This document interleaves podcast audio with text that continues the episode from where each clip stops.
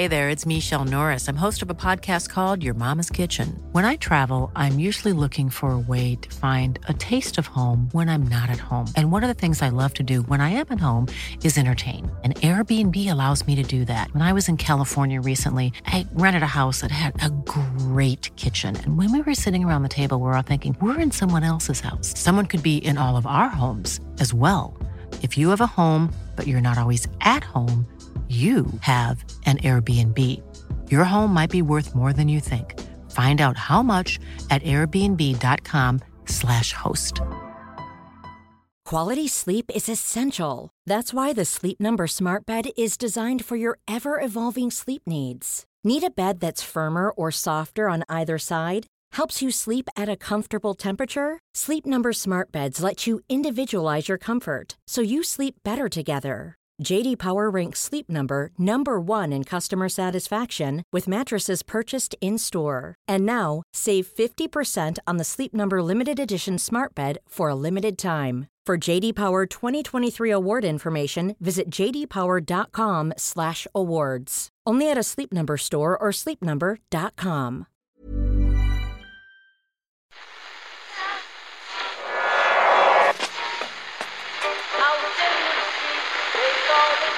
Which phone is that? That's the second time it's gone off. They never go home. They never go home. They never go home. Those those those boys.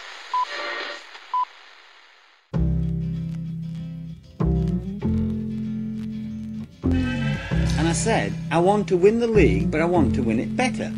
You can understand that, can't you? Yes. Good lad. So he's almost like having a second captain in the team. Second captain, first captain, whatever.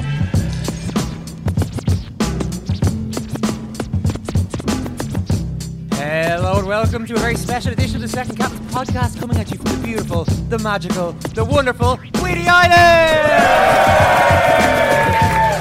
Good night. What a spot now. In the last couple of years, we've been doing shows in New York, in ah. where else? In San London, Fran. San about it. Francisco. Some fairly glamorous spots, I'm sure you'll agree. But I'm going to go out on a limb here and say already, this tent on this tennis court outside the Bankhouse pub in Whiddy is my favourite venue ever to do a podcast uh, in. I think. Are you with me? Everyone?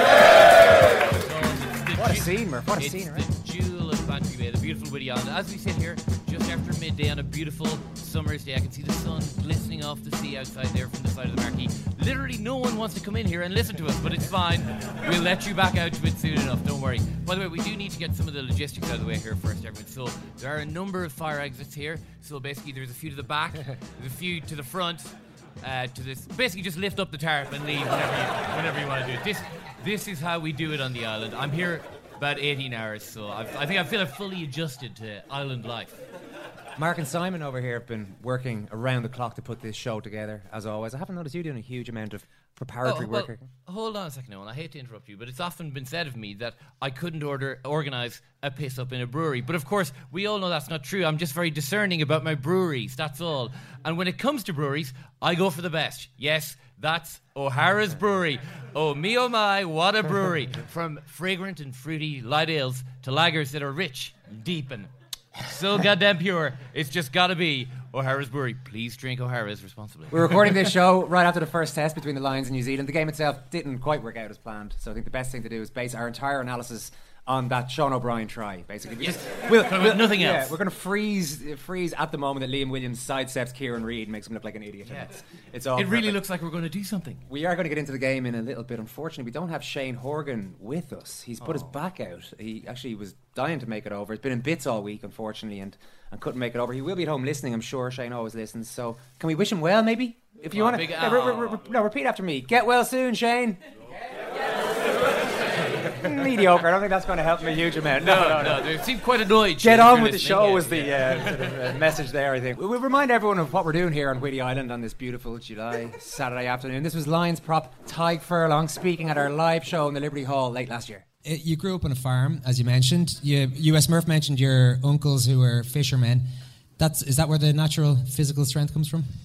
Yeah, uh, my mother comes from this tiny island off Bantry Bay um, in West Cork called Whiddy Island. I mean, this place is barren. Um, it's three miles wide by one mile uh, long. And um, I mean, there's only about 20 people live on this island. So Um, my uncles are all huge men, hardy men down there, and I think that's where I got my size from. And um, very hardy fishermen. And one of my uncles is the ferryman, ferrying out to the island. Once he gets you there, he has you in a trap. he owns the pub on the island, so you, Any, any penny you spend on Whiddy Island is going Yeah. to your uncle, basically. Yeah. Yeah. If you want to rent a bike, he has the bikes in there. or if you even want to stay overnight, he has the holiday homes as well. So if you're ever thinking of going down there, he's a good contact to have. But Well, listen, he has us in his trap now, I think. So let's get him up here. It's Tadhg's uncle, Tim O'Leary.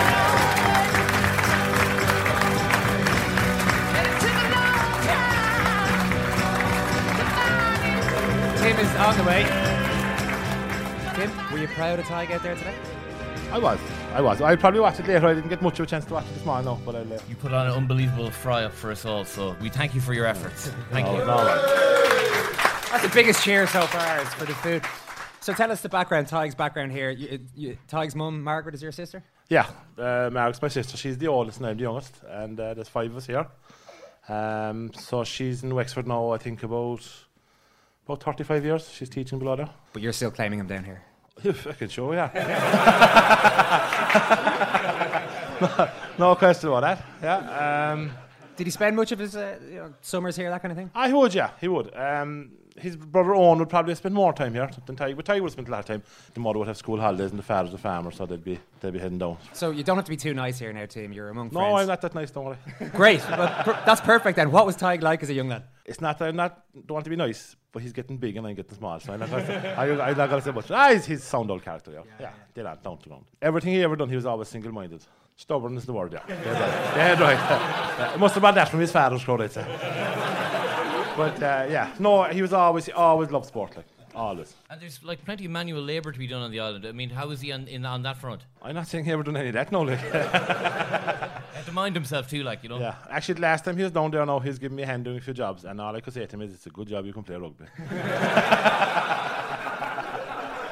so, yeah, Gaelic, it's really Gaelic football country around here, though. So you probably would have had him playing Gaelic ahead of rugby. yeah, but his father always played rugby. I think he was always earmarked for rugby. Even though he played a bit of hurling, he won um, he won under 14 Ireland with Wexford. Um, probably didn't have the physique to go any further in hurling. um, done well, done well to get as far as he did. Um, but yeah, his father always played. His father played rugby all his life, so the rugby, like the rugby, the love of rugby came through his father, definitely. Yeah. It's amazing. It's happened so quickly for him. Like he, it was this time last year, he's playing against South Africa. His first start for Ireland just over a year ago, and now he's out there playing for the Lions. And it wasn't even one of these marginal kind of calls. Like he was always in there from the start of the tour. Is it kind of hard to believe how quickly your nephew has gone and started playing for the Lions? It is, yeah. Um, I was watching, actually watching the um, the New Zealand game. I was watching the Boston Bar in Bantry, and um, my nephew Sean, he works there on the weekend, so he kept a seat up by the TV for me. So I was watching, and then I sat down, and there was this kind of a real D4 couple ahead of me now sitting down watching, right? so, so anyway, um, the worst. Your one goes, uh, Absolute worst. so the, the, the, the husband and wife at half time, they said to me anyway, like, um, you know, I believe Tadhg Furlong has cousins down here. I was going to race. I said, oh yeah, I think he has white child. So I just passed it off. So this fella behind me, who was sitting behind me, Wallace, he goes, oh no, that's his uncle, that's his uncle. So anyway, I said, oh yeah, I am, yeah. So that was fine. And um, the husband goes, I mean, uh, was his father a big man? Where did he get his size from? And his, his, his, his, the wife just turned around and she completely dropped the D4 accent. It's fucking blind, she said. so that's when it struck me. So that's when it kind of struck me that Tadhg was, was on the way, yeah. yeah. I think Tadhg's grandmother is here today as well. She is down the back We'll there. say She's going to to kill me now for pointing her out. Round of applause, please.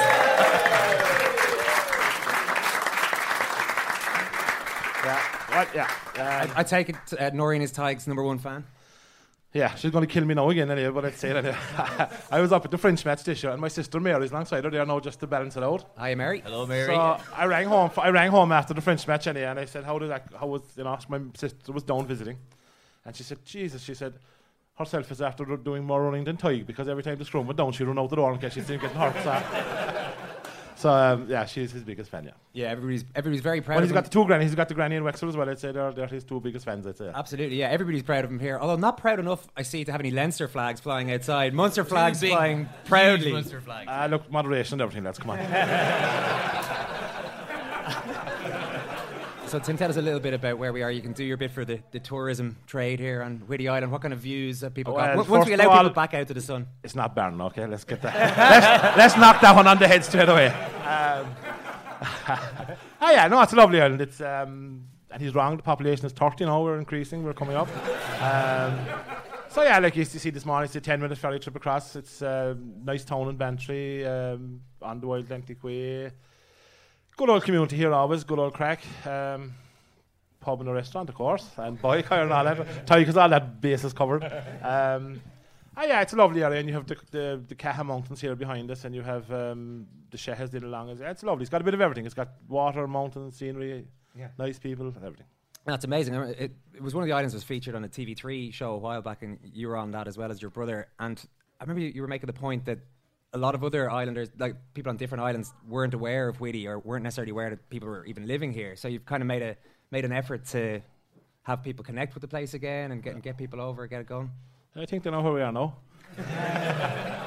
um, I mean, we can't even take all the credit for it. I mean, you know, I suppose you guys have helped too, you know? yeah, yeah. Like all, like all the cousins in the family, they're all onto Tiger on Twitter and Facebook after calling the Barron Island. There's their Les, look, Jesus, look. There's no such thing as bad publicity. we'll take it. Yeah, yeah. Well, listen, I think the last question I have to ask you, Tim, is I need to talk to a man about renting a bike after this show. I presume You, you wouldn't know anyone. you wouldn't would know anyone around the island to get a bike. I know a man who knows a man. Good man, that'll do the job. Amazing stuff. Thanks for the amazing welcome here as well. You're brilliant. Tim No O'Leary. bother. everybody.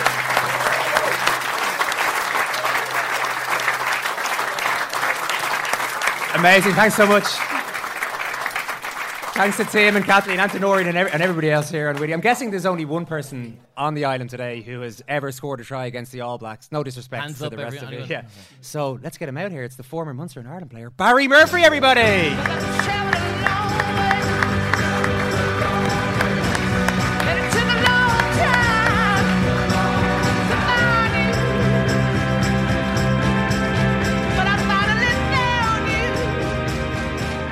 Hey Barry, how you doing? We- Great, yeah. Great to have you here, first Thank of you. all. Thank you for having The me. The video we've been playing for the benefit of our listeners here is Barry doing what he does, doing the day job, playing with the brilliant Hermitage Green. Will we have a look at Barry playing rugby? Do you want to look? Okay, th- th- this is against Sale in the Munster's first Heineken Cup. For Murphy. Wednesday. Murphy looking around for support. Oh, he's going himself. Who writes the script? Munster do. You would have been happy enough with that one, I'm sure, on the day, Barry. Yeah, um, that was yeah probably the highlight of uh, a short career. So um, yeah, I was kind of playing a home game in Thomond Park, one of my first Heineken Cup matches, to get a lucky bounce like that, and uh, I just kept running, and yeah, it was kind of I don't know. You go into that zone where you can't really remember what happened, but. When you've Donncha O'Callaghan and Rog jumping on top of you at the end like that, going mental, it's uh, yeah, it's a pretty special moment. Nice feeling, I'm sure. Yeah. What, Yeah. Did you, what did you make of the Lions today? Could they, is it, could they have done any more? New Zealand just too good? Um, I don't know. Like, I, I, if you'd have told me that they'd put in a performance like that at the start of the, to the of the day, I'd have been pretty happy. I think you know to think that they at 60 minutes we all thought that they still could have won the game. I think you know there was a weird 20 minute patch at the end where or kind of in that middle of the second half where it just went a little bit stale, but they played some brilliant rugby. Um, the All Blacks were just I mean they do things that they like they attacked the the inside channels I thought today where the Lions weren't expecting them to. They thought that they would have, you know, maybe attacked wider channels off Loney, but they didn't. You know, um, Aaron Smith was just dodging around the sides, and they just kept attacking that pillar AB, and then they'd flood that again. So you've got the same defenders defending that, and it's all the pack that are just constantly defending. You could see them in their faces after 20 minutes. They were all absolutely exhausted from absorbing that kind of pressure, and that's what the All Blacks can do. They can, you know, no one would have expected them to play like that. Um, so I think for the boys to go out and score tries like they did and get within five points with them after 50 odd minutes, I think is, is a pretty good. Um, it's a good start to the to the tests. Yeah, like in some ways, were they better at the, some of the things that we weren't expecting, like counter attacking, for example? But then maybe, Back three, like yeah, back, back back three three were Turner, amazing. That was yeah. supposedly going to be a weak link for the Lions. But then some of the stuff that has been perfect up until now, some of the forward play and the defense, as you say, didn't work out. Yeah, I agree. I think the back, like the outside backs, were were absolutely brilliant. Um, but I think, you know, that's probably where New Zealand let them off the hook a little bit. You know, everyone was expecting the Lions to, to put it up to them up front and with the set piece and so on. So the All Blacks may have flipped it on them and said, right, we're going to take you out at source and just go, just zap them for energy. Um, and if you do happen to score out wide, then fair play to you for doing it because it is tricky to score out there. Um, so I think that's just the, the level they're at that they can switch from those style of plays. Whereas I think Northern Hemisphere teams were a little bit guilty of playing. Like at the moment, we've all got into this habit of playing first pass to the first receiver. Then he's got an option to either tip on to someone or, or to pass it out the back door. And then it's generally going from away from the rock all the time. And that just becomes that, you know, I'm sure you're all aware that that's the way everyone in Northern Hemisphere rugby is playing at the moment. That outside backdoor pass and then across the field and side to side. Whereas the All Blacks were probably the first to do that. So they can flip into that whenever they want. But then, sorry, Tim. We're not, all, we're not all taking our trousers off. Tim is, Tim is just dismantling the marquee. Just, I think just for those those of you listening at home. I think Tim, I think Tim is trying to give us a bit of fresh air. Yeah. Uh, it's, uh, very much appreciated. yeah, yeah, yeah. Just painting a picture. of it. yeah, Bar- obviously Barry's pants have been off. For They the started last that three one. hours. Yeah. He doesn't watch a rugby game with his trousers on. What was I talking about? well, something I wanted to talk about was Steve Hansen, who got the last word in for the time being, and his little war words with, uh, with Warren Gatland. He says, "I always this is after the game. He said, I always find it amusing when everyone says that they're going to beat us in the tight five. We can play down and dirty rugby too. Were were the lines lulled in a little bit to uh, a bit of a false sense of security, forgetting how good that the New Zealand pack was? Yeah, potentially. I think that's that's what they're so good at is is giving you that impression. Well, they can do that anything, you know. They, I mean, who's to say that if they didn't play that way and played out wide, that they would have put eighty points on us, you know? But that's I, I, yeah, I think that's it. That like you can talk about mind games and all the rest, but they can choose the terms of engagement. So if, yeah. if they want to beat you up at, up front, they can do that. And if they want to score four unbelievable tries by their back three, they can do that as well. Yeah. That's just an option that no, not many teams have, and not many teams in any sport have. Yeah. They can choose how they want to beat you. Precisely, yeah, and, and that's the level they're at. And I think we're all searching to be um, that confident and, and that we have that. You know, I think we all have that ability. In you know, as in we, I think all the, the Northern Hemisphere teams um, and the, the club teams as well. Everyone, you know, I see kids in school that can play the way the All Blacks play, throw offloads like that. But it's having the confidence and having the the quick thought process to, to react to different situations. And I think that's what he said as well after the game is that yeah, we can. Um, we can you know, we can play with what's in front of us. We don't. It's not a set game plan of what we do. It's just go out and play what's in front of you, and that's when rugby's at its best, and that's what we all want to watch. And um, and you know, I hope we can. You know, the Lions maybe go out and just play with a little bit more freedom over the next few weeks because that's when they were at their best today. When Williams made those breaks, and when Davis is when they just threw caution to the wind and had a go.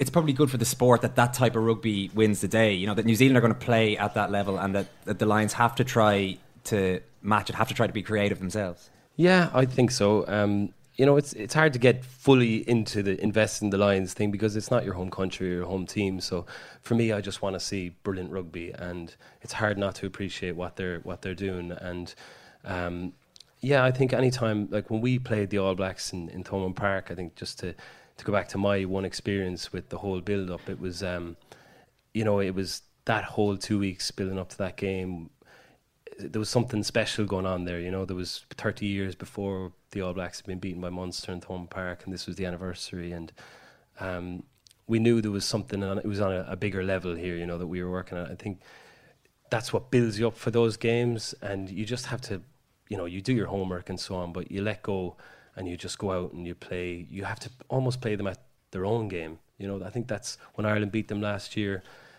that was the first time. The only other time was when they almost beat them in, in the Aviva, when they've probably thrown more offloads in a game than they ever have.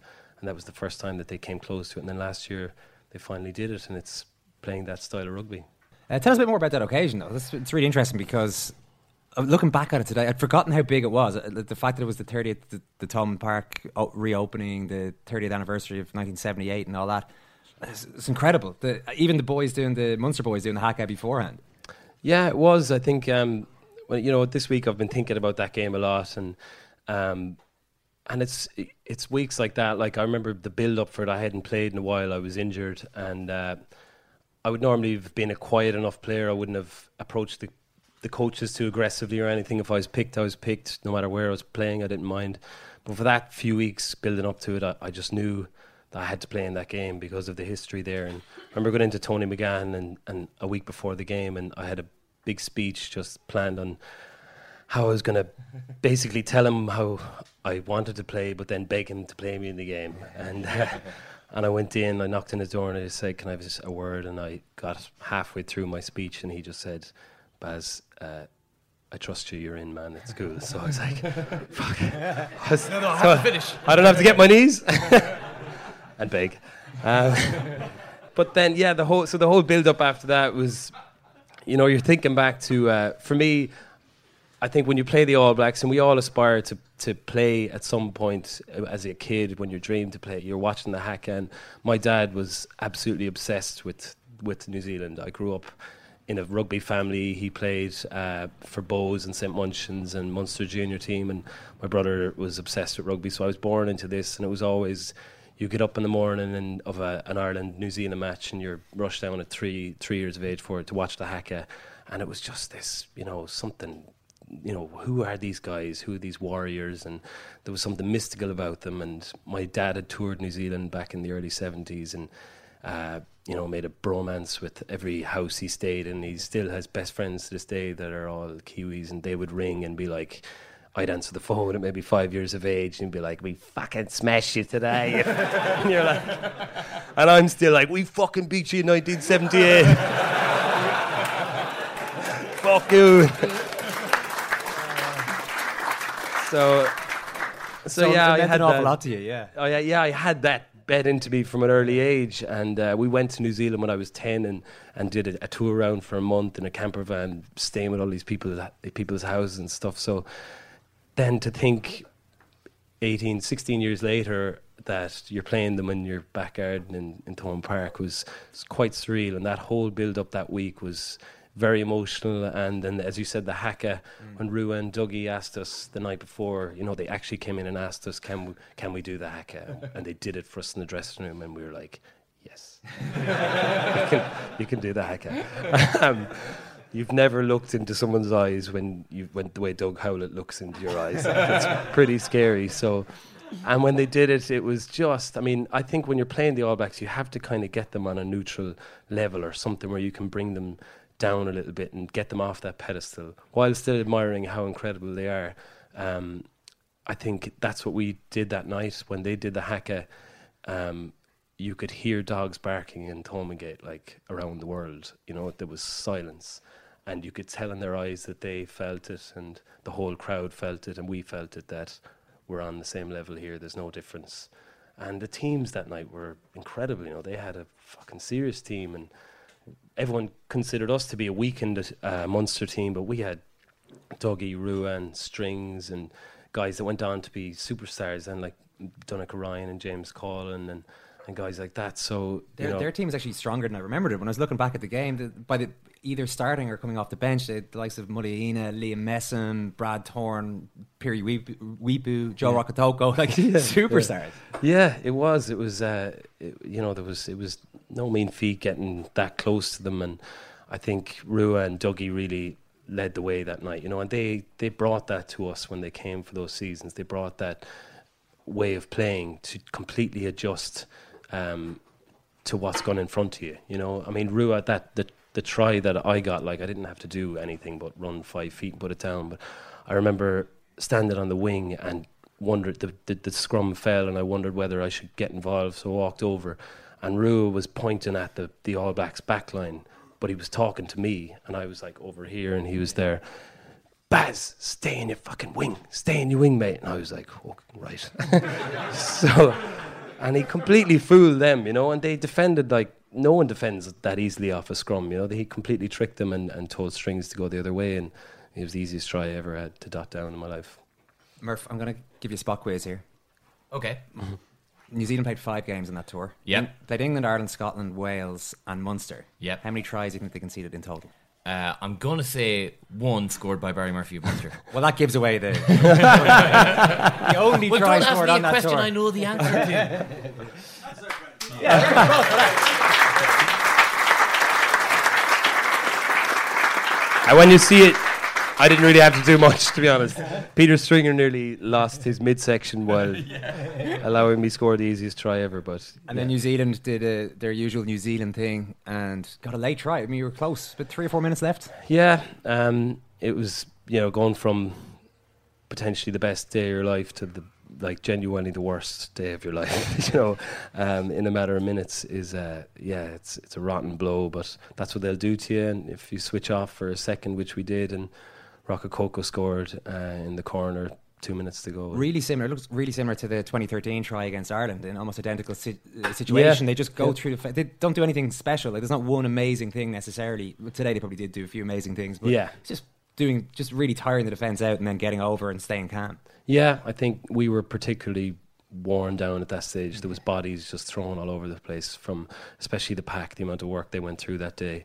Um, so there was no one to blame for it, and as you said, they just are clinical in those situations when you are uh, weakened, and they they struck, and yeah, it was devastating. Absolutely, like you know the but you know irrational things go through your head then that you've let everyone down and all that kind of crack, and you've you know you've raised everyone up and dropped them down. So the dressing room was a bleak enough place, and um, I remember com- we were the last to leave the dressing room, myself and Ian Dowling, and I was just like I couldn't face going back upstairs to to meet my parents. I was like, oh fuck, I'm gonna be, I've, I've totally let them down now, and. Uh, I knew I went upstairs into the room where everyone is, and my dad just was had a big smile from ear to ear, like, and he's just like, he's like, I'm so proud. That's that's the best day of my life, and I was just broke down, bawling, crying. It was like I was hug, hugging his, you know, his knee as a four year old or something after that. But and that that then you know you recognize how important it is and how the occasion is you know transcended that night that it was bigger than any of us there. It was just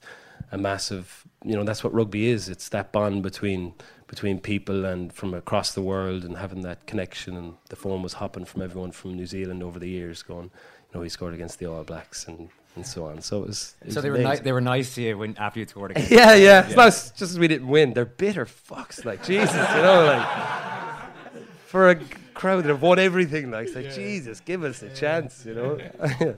Last word, I suppose, about Tyke Furlong, local hero. yeah, acquitted himself well um, today. Yeah, incredible. I think uh, he embodies what it's what it's about. You know, he's the most passionate man you could. I've never met the man, but just watching the way he plays and stuff, and he he emptied himself in that field today. He left everything in, on the pitch. So. um you know, he's a young guy. He's got, you know, what an experience for him, and uh, yeah, he's got to be very proud. And I'm sure everyone else is uh, very proud of him here. So Absolutely. Barry, you've been great. Barry Murphy, everybody.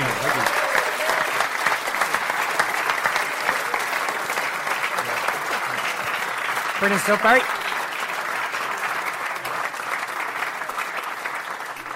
Amazing stuff. Now we are here on Whiddy Island. Have we got many World Service members here today? I presume the three lads at the front. Yeah. Well, two of them. One hasn't. One hasn't committed there. Okay. So do we want to? Do we want to see the star of the second captain's World Service, the host of the Players' Chair with Richie Sadlier? Richie Sadlier. Richie. It's Memphis with me.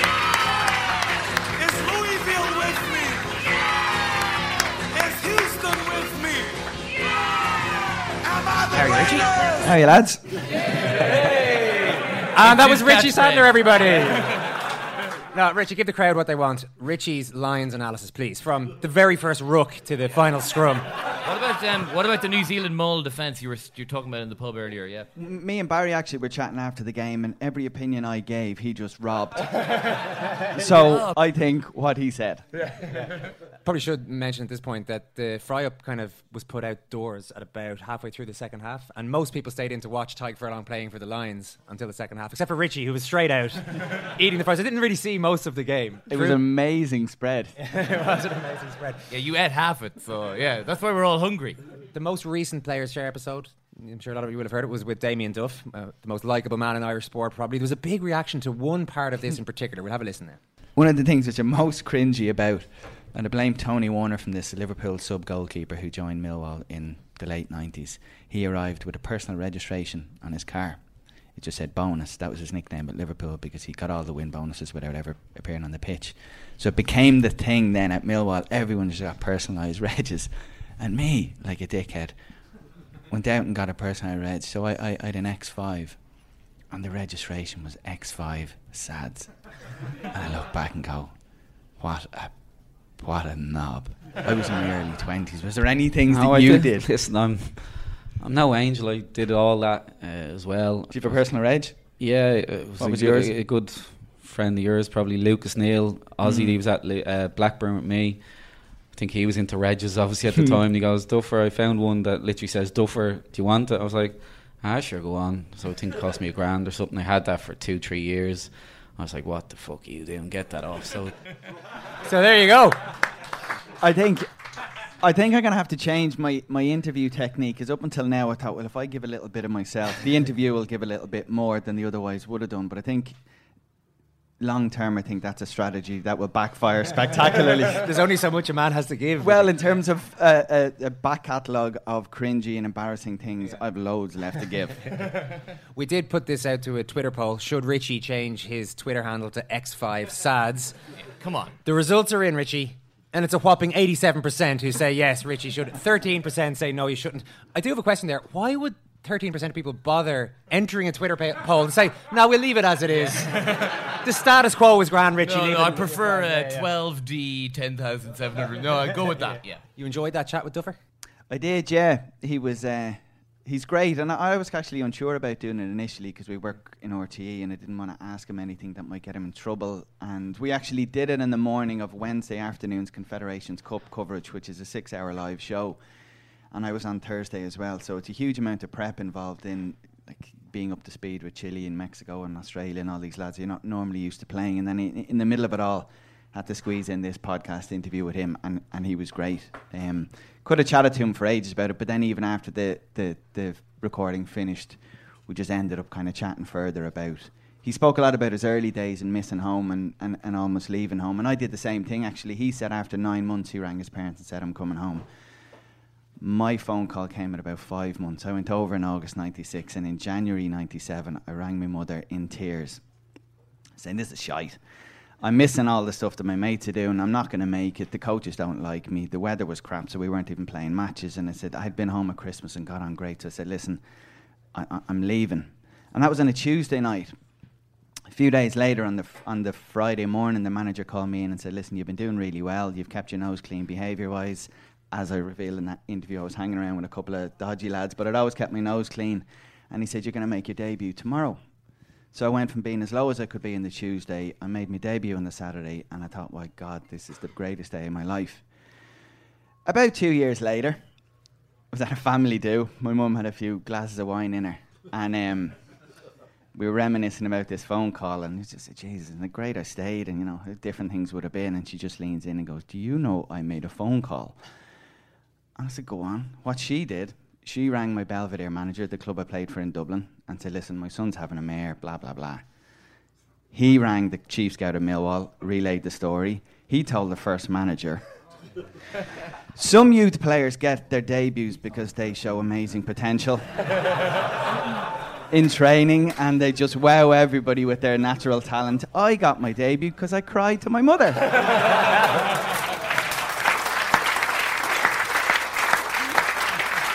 but it was, it, wa- it was it was bonkers actually. E- even the debut itself, I, I played for the last half an hour, and one in that half an hour, one Millwall fan invaded the pitch to attack the referee.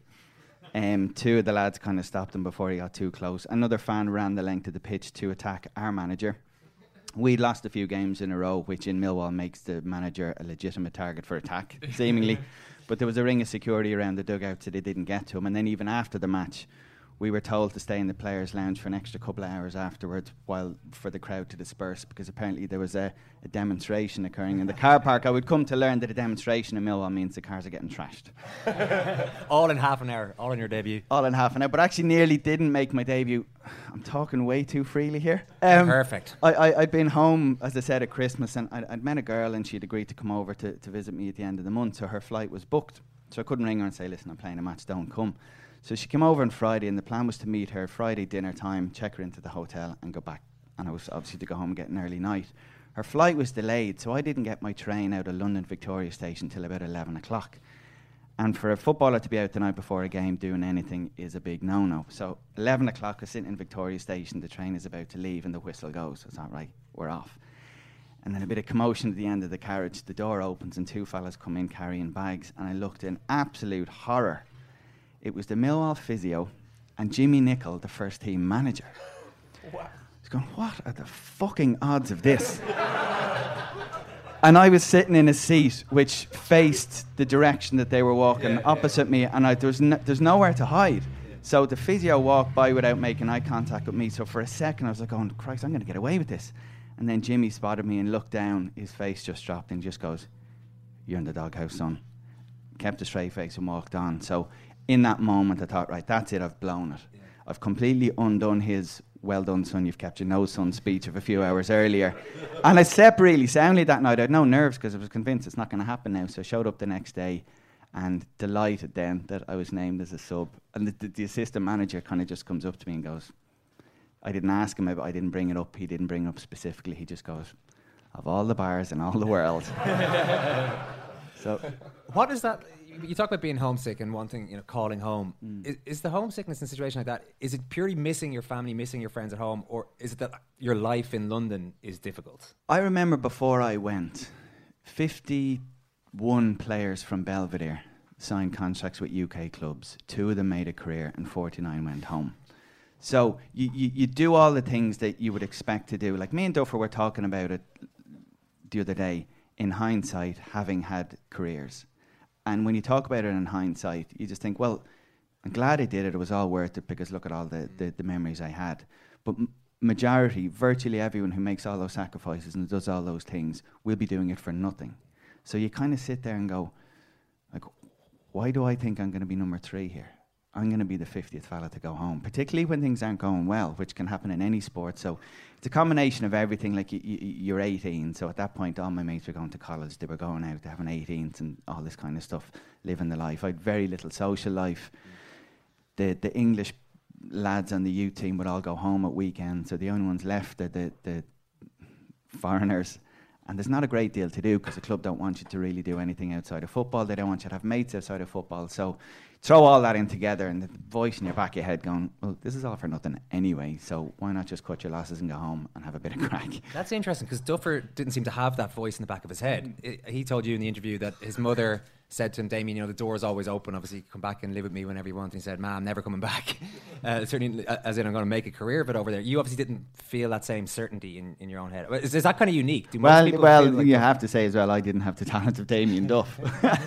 he was maybe justified to think what he thought, but it's it's a very rare thing. I, I, I've over the last few years, the majority of my conversations in this topic now are with the parents of players who goes over, because a lot of people, for whatever reason, will put me in touch with, put them in touch with me, and I kind of have fairly regular phone calls with with several parents, mo- mothers and fathers who are like up the walls with worry about the world that their young fella's gone over or how they're doing or how they're being treated and, and is it all going to be worth it? Because we generally only hear from people who've made it and we in this context you sit back and you, you talk about stories and you laugh and go jesus that's all part of making it but for the vast majority that's just an experience you have and it goes kind of it goes south from there So, what can you tell those parents? Uh, Is there uh, an ideal pathway? You know, a lot of players nowadays seem to stay in Ireland longer. You know, you've got a lot of these guys who, who play at home and then go over maybe 19, 20, even 21. Is that is that ideal rather than being like a 14 year old young lad going over to the UK? It, it depends on the situation because you, you really have to take each uh, player kind of case by case because you, you assess all the variables. Like some people will be from an environment that it's really healthy that they leave it as early as possible. Some people are in a social life where you go, right, it's no good for you to hang around with those lads, so get away from them as quick as possible. Some people you think you promote the idea of education, but there are some lads who just have no place in school. They, they just don't belong there. So um, it, re- it really kind of depends. Um, there isn't a one size fits all answer to that, but For you, did it change? Like, as soon as you got into the first team, was everything rosy then? Was it as simple as just once you were playing for the team, you realised that, hang on, what the sacrifices are worth, worth it and I'm going to make a career from it? Not really, because actually a, w- a week I, debut on that Saturday I spoke about, and then played the following week in an away game, and then two days later on the Monday, uh, the club was put in administration. Twenty-two members of staff were sacked, including the entire coaching staff of the senior team, the reserves, and the youth team. And the transfer ban was put on the club, and the PFA were brought in to negotiate on our behalf because the club were trying to enforce a 10% wage cut. 10% to me at the time was 33 quid.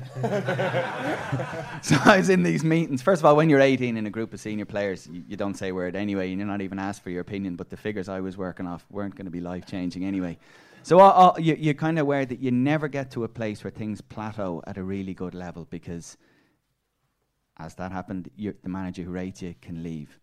You know, a transfer ban can be lifted and they'll sign someone who's better than you. Some money comes into the club and they'll replace you you can, as I experienced many times, get injured and struggle to overcome injuries. And then while you're injured, a replacement can be brought in who really does the job. So I, have never had a spell in my career that, that I ever thought, Ryan, I can relax now. Hmm. It's just, it's just, it's not the nature of the, the job. All right, tell us, Richie, before we let you off stage here. No pressure, but everybody here in Whiddy Island is waiting to find out what your thoughts are and what the Lions need to do next for the final two tests. If there's one tactical change you'd advise Warren Gatland to make. Look, you can play well for 40 or 50 minutes against the All Blacks, but you've got to play well for 80 minutes. Yeah, he's right, you know, he's right. It's definitely not incorrect. Richie Sadlier, everybody. And that's the last time we ever talk rugby with Richie.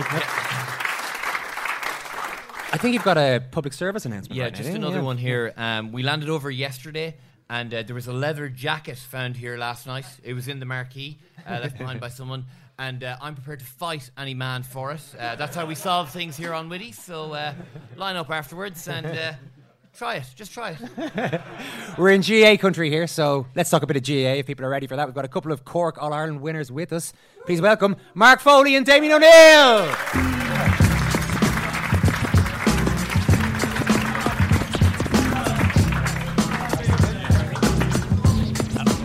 We seem to have Mark here, all right. Damien, Damien has Damien's gone. gone for a piss. Damien has gone. to the toilet. Ah, who cares? We want to talk hurling anyway.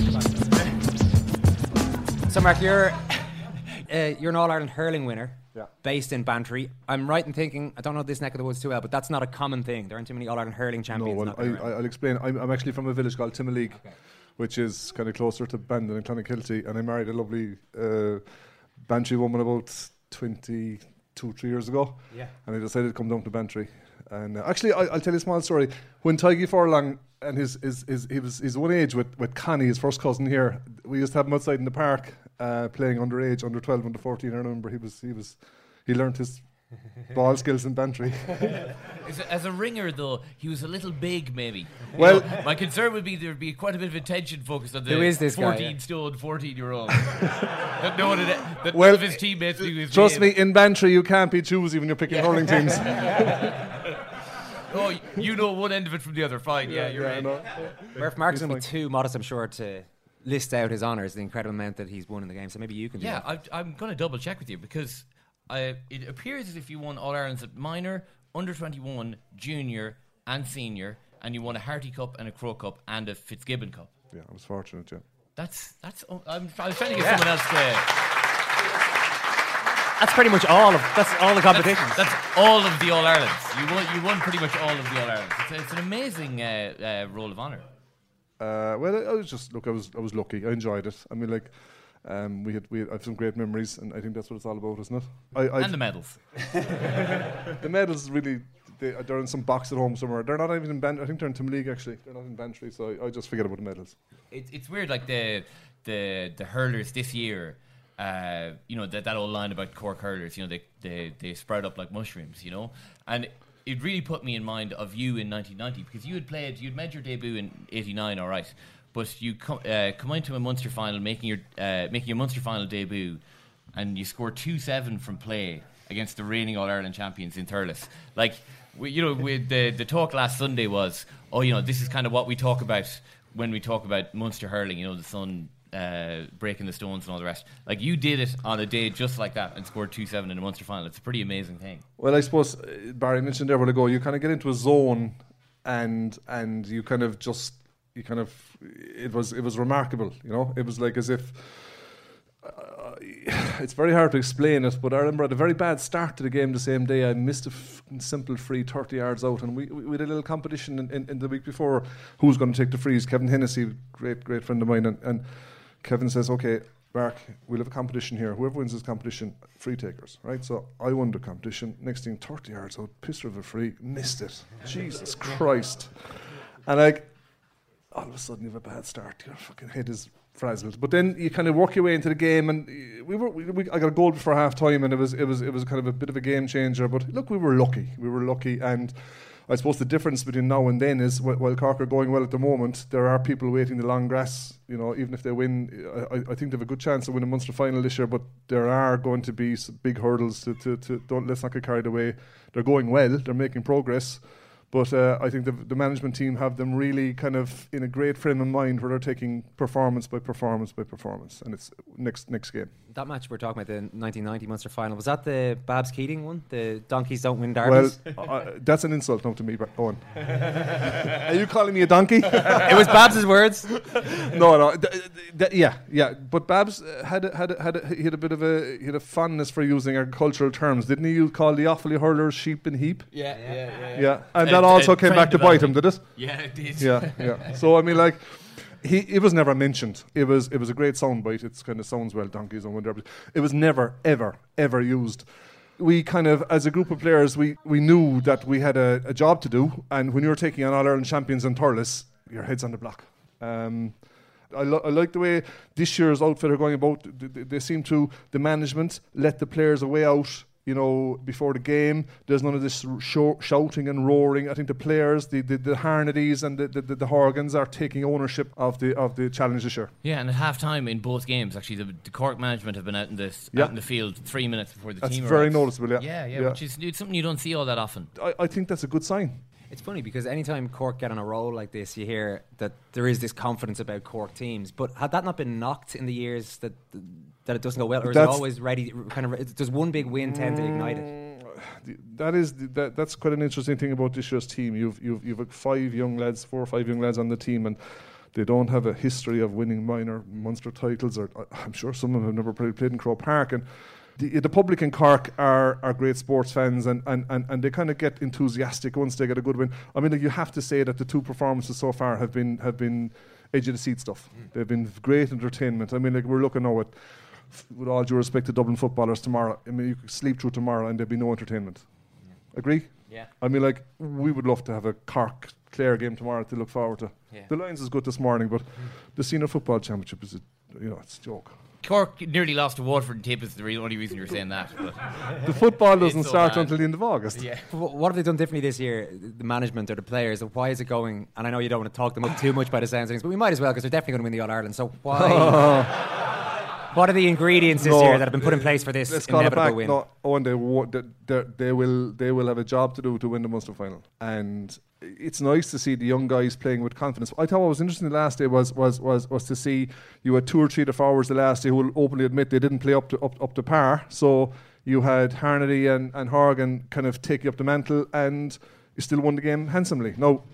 Are Waterford that poor? I, I don't know. I watched it again on Tuesday night and I thought Waterford were shabby. Yeah. You know, um, Austin Gleeson played totally out of position, looked to be very, very frustrated. After 20 minutes, he was looking to sledge fellas, and that's not his game.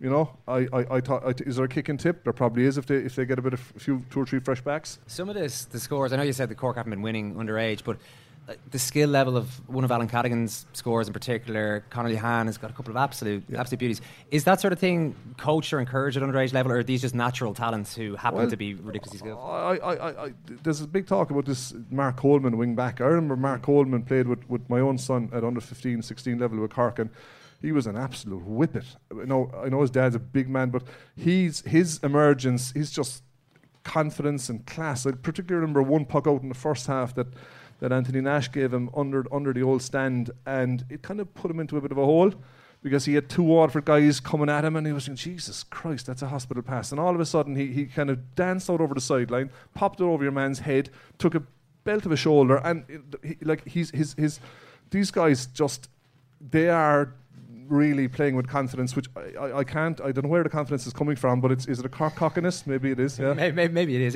You, you've been slagging off the football a little bit, but No, you won't. nah, not, 1990 was the double year, wasn't it? Was that the, right, was the last yeah. double? Um, Did you guys feed off each other in any way? Did it, did it matter to the hurlers what the footballers were doing? Did it matter to the footballers what the hurlers were doing? Um, I suppose th- at, at, in the final fortnight, I suppose it did. I mean, like you had you had Teddy and, and Denis Walsh, and guys were in line to get both medals, and I suppose the hurling really was viewed as a bonus because I mean, like even against Tip we were underdogs, even probably against Galway we were underdogs. We were nine points with 50 minutes to go. Mm.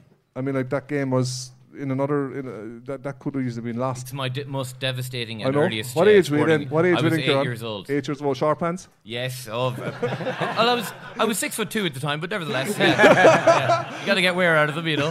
Uh, but yeah, it, it was like it was a game that Galway had won. They Like, just threw it away. Yeah, yeah, yeah, absolutely yeah, absolutely. He Joe Cooney got man of the match on on on, on base of 35, 30 minutes performance. Yeah, yeah. You know. It was one six or something from play in the Yeah, first half. he was absolutely running right. Yeah. So I, once the hurling was won, to answer your question, on, I, I think the footballers probably got a bit of confidence from it. Yeah, but the, the footballers would probably have been in a far better position because they were they were after winning the year before. Yeah. Do you feel for the current Cork footballers that even when they squeak through matches, they seem to get abused from everyone up and down? the I country? just think they need one serious performance. I mean, it, they went to Kerry. Was it was it two years ago? Uh, I, I- Yeah, it came out of nowhere, Yeah, yeah. and, and I mean, like they need a performance like that.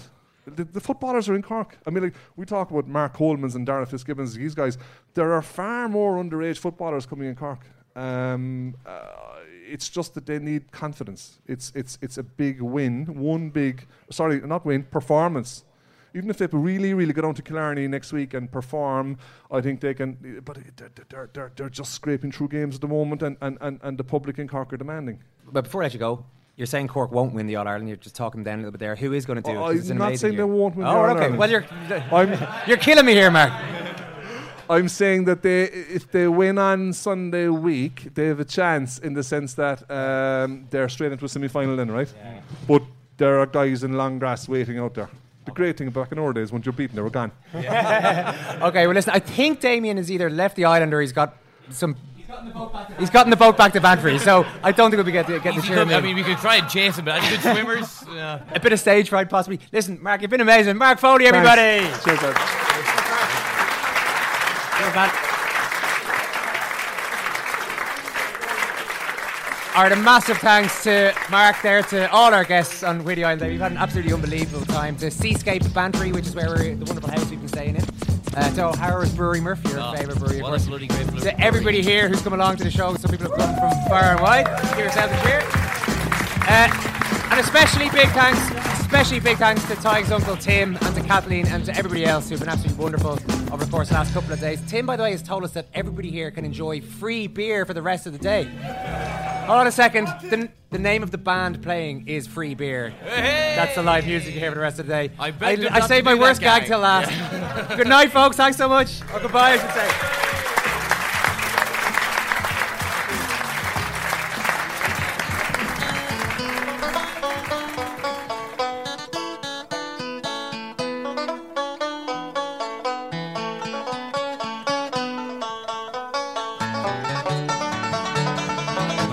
From this tiny island off Bantry Bay, Whiddy Island. I mean, this place is barren. My uncles are all huge men, hardy men down there, and I think that's where I got my size from. And it's three miles wide by one mile uh, long. I mean, there's only about 20 people live on this island.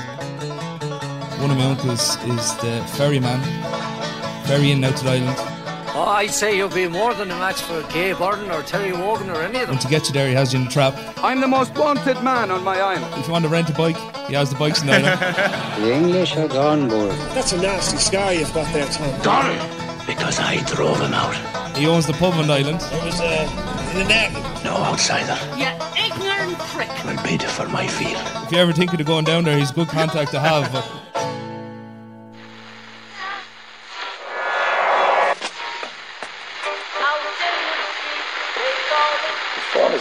That's the second time it's gone off. They never go home. They never go home. They never go